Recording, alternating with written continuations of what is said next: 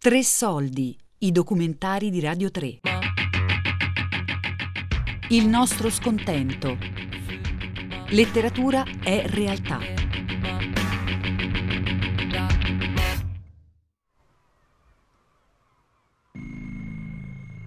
Il processo di Antonella Lattanzi. Lavoro a Bari, lavoro a Bari ma fuori dal quartiere, lavoro alla zona industriale di Modugno per pura casualità. Io sono di Modugno. Comunque ho sempre vissuto in una zona, diciamo, residenziale, anch'io, con la mia famiglia. Invece poi mi sono trovata... Ho iniziato a conoscere qualcuno di Apigia, però non mi sono avvicinata subito. Poi ho conosciuto mio marito adesso, che è di Apigia, e sono entrata subito nel, nel quartiere non un cocchiere, tutta regina, è un bico.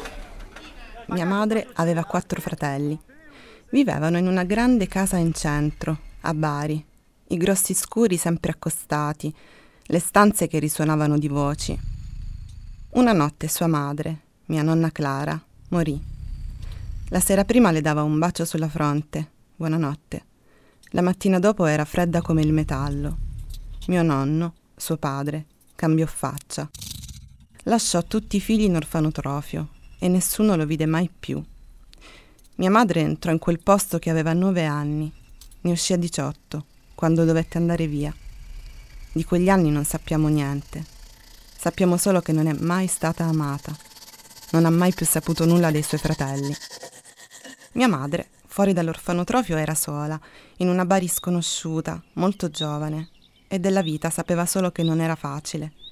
Ma incontrò un giovane, Enzo. Viveva la giornata facendo il muratore. Lui l'amò. Era la prima persona che le voleva bene dopo tanto tempo e lei gliene fu grata.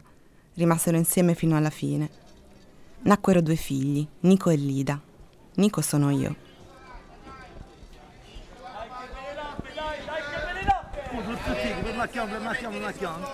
Scusami, eh, quando è così bella abbiamo stamattina. Il quartiere di Epigio negli anni Ottanta, quando ci sono arrivato io, a metà degli anni Ottanta, si presentava come una enorme distesa di palazzi circondata qua e là da campi sterrati, che in barese vengono detti lechi, quindi c'erano questi palazzoni spesso frutto della speculazione edilizia, quindi obbrobriosi, alcuni meno obbrobriosi, ma sostanzialmente non è che ci fosse questa grande estetica di Epigia. E, ehm, in questa zona appunto non sorgevano, non c'era nessun tipo di negozio, nessun tipo di bar, era tutto, erano solo palazzi. E questo faceva sì che fiori- fiorisse una fauna umana molto articolata e particolare di, di eh, esercenti nomadi, eh, cioè che arrivavano eh, come se fossimo negli anni 50. Cioè, per esempio c'era l'arrotino che arrivava eh, cantando Amola le forbici!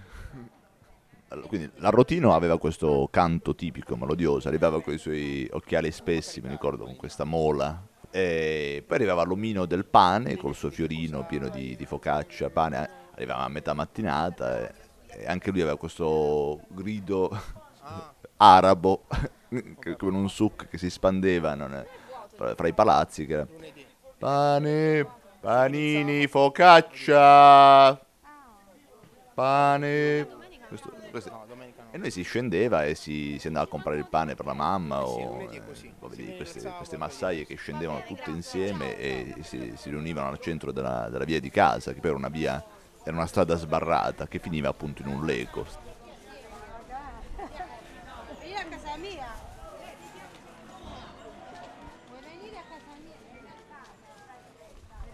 Nessuno ci aveva insegnato a desiderare qualcosa che non avevamo non immaginavamo nemmeno che ci potesse essere una vita migliore della nostra. Ci vestivamo come potevamo, mangiavamo come potevamo, vivevamo a Iapigia, un quartiere di periferia in cui nessuno voleva venirci a trovare. Era un quartiere che faceva paura, dicevano. Ma noi non avevamo paura, non sentivamo nessuna mancanza. Mia madre rimaneva a casa ad aspettarci, con le due gravidanze e senza istruzione non era riuscita a trovare un lavoro. Noi tre uscivamo, mio padre per lavoro, noi per la scuola. Poi tornavamo a casa e stare insieme era semplicemente ciò che volevamo. Posso scriverlo col fuoco. Per tutti e quattro la nostra vita era bellissima. il rione Iapigia prima si è chiamato dopo rione Iapigia.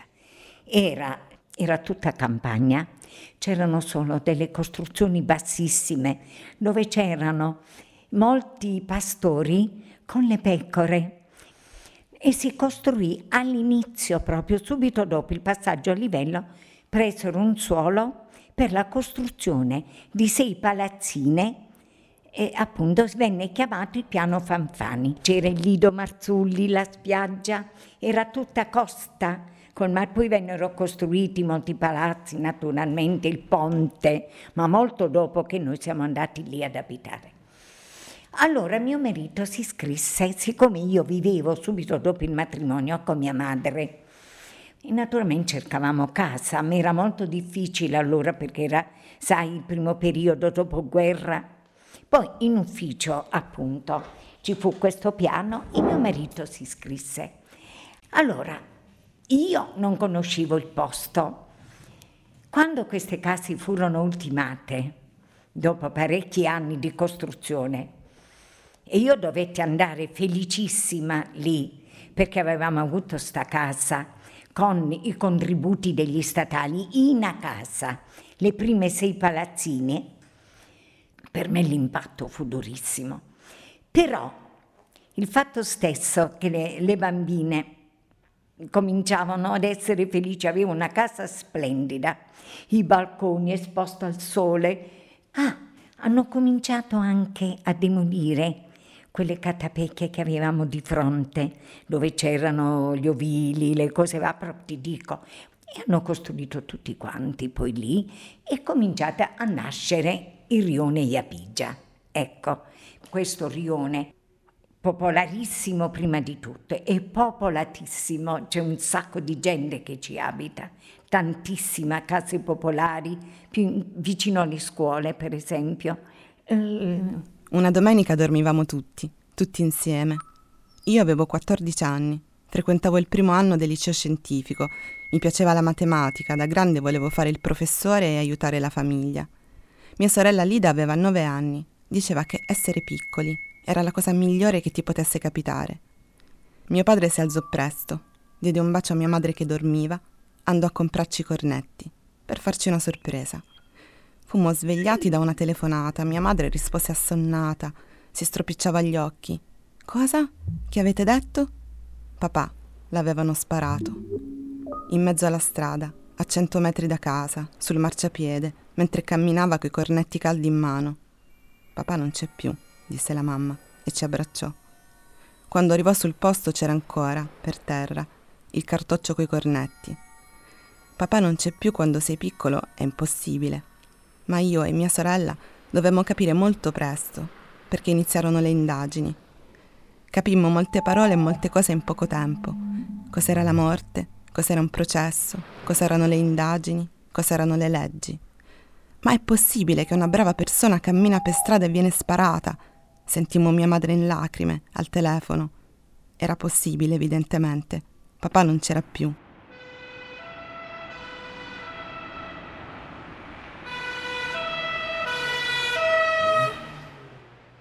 Venne la polizia. Mio padre era stato sparato da due malavitosi in motorino. Mia madre e io aspettammo conforto e risposte. Invece, per prima cosa, investigarono sulla vita di mio padre e nostra. Poteva essere legato al mondo della mafia? Scandagliarono ogni angolo delle nostre vite e del suo passato. Ci trattarono a lungo come possibili colpevoli.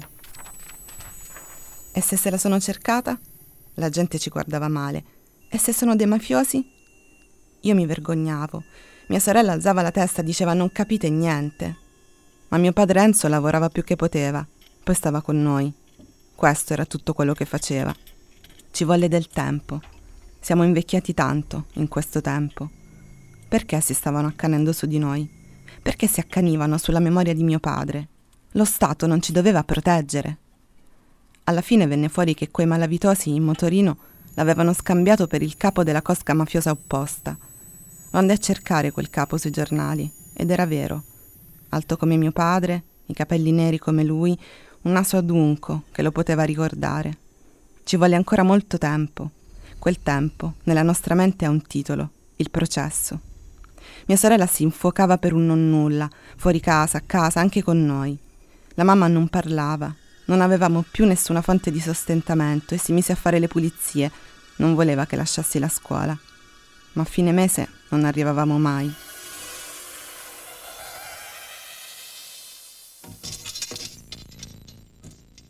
Non è facile parlare quando hai, il, come dire, il piatto a tavola. Chi non ha il piatto a tavola come fa? Si deve sbattere. Un ragazzo che vuole impegnarsi, vuole trovare, come, dove va? Come fa? Non può uscire, non può andare da nessuna parte.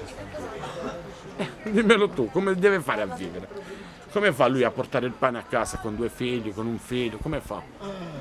Chi lo aiuta? Non l'aiuta nessuno, non aiuta nessuno né l'assistente sociale né chi che sia. Come fa? Un giorno, due giorni, tre giorni. Ma il bambino quando ha fame sta con la bocca aperta, capito? E non capisce, vuole mangiare. Non può dire al padre, ma io non c'ho una lira. Ma mi non capisci, dice, papà io ho fame. Vuoi o non vuoi, comunque ho fame. E buon ci dice ho fame. Eh. Il processo finì. La legge stabilì che mio padre era la vittima e i due mafiosi colpevoli. Dovevano pagare il loro debito con lo Stato, ma anche il loro debito con noi. Ma i due si dichiararono nullatenenti e nessuno riuscì a dimostrare il contrario. I soldi non ce li potevano dare. Però c'era lo Stato, c'era il fondo per le vittime di mafia, ormai tutte queste parole le sapevo, che entrava in gioco proprio in questi casi. Nostro padre era morto, non sapevamo come andare avanti, ci diedero lo sfratto. Aspettammo fiduciosi il fondo dello Stato. Intanto che aspettavamo, io dovetti cominciare a lavorare come muratore in nero. Ero minorenne. Mi barcamenavo tra i cantieri e la scuola. I soldi a casa li dovevo portare. Passò un anno, due anni. Il fondo dello Stato non arrivava mai. Non avevamo soldi per pagare gli avvocati. Passarono tre anni, cinque anni. Dovetti lasciare la scuola. Mi misi a fare il muratore a giornata a tempo pieno. Oggi sono dieci anni che mio padre è stato ammazzato per uno scambio di persona. I soldi del fondo dello Stato non sono mai arrivati, li aspettiamo ancora. Mia madre è molto magra e fa tutte le pulizie che può. Mia sorella l'aiuta, anche lei ha lasciato la scuola. Io faccio il muratore e mi ricordo di quando dicevo che da grande volevo fare il professore. Così prima imparavo, poi insegnavo tante cose e il sabato tutta la famiglia la portavo fuori a mangiare.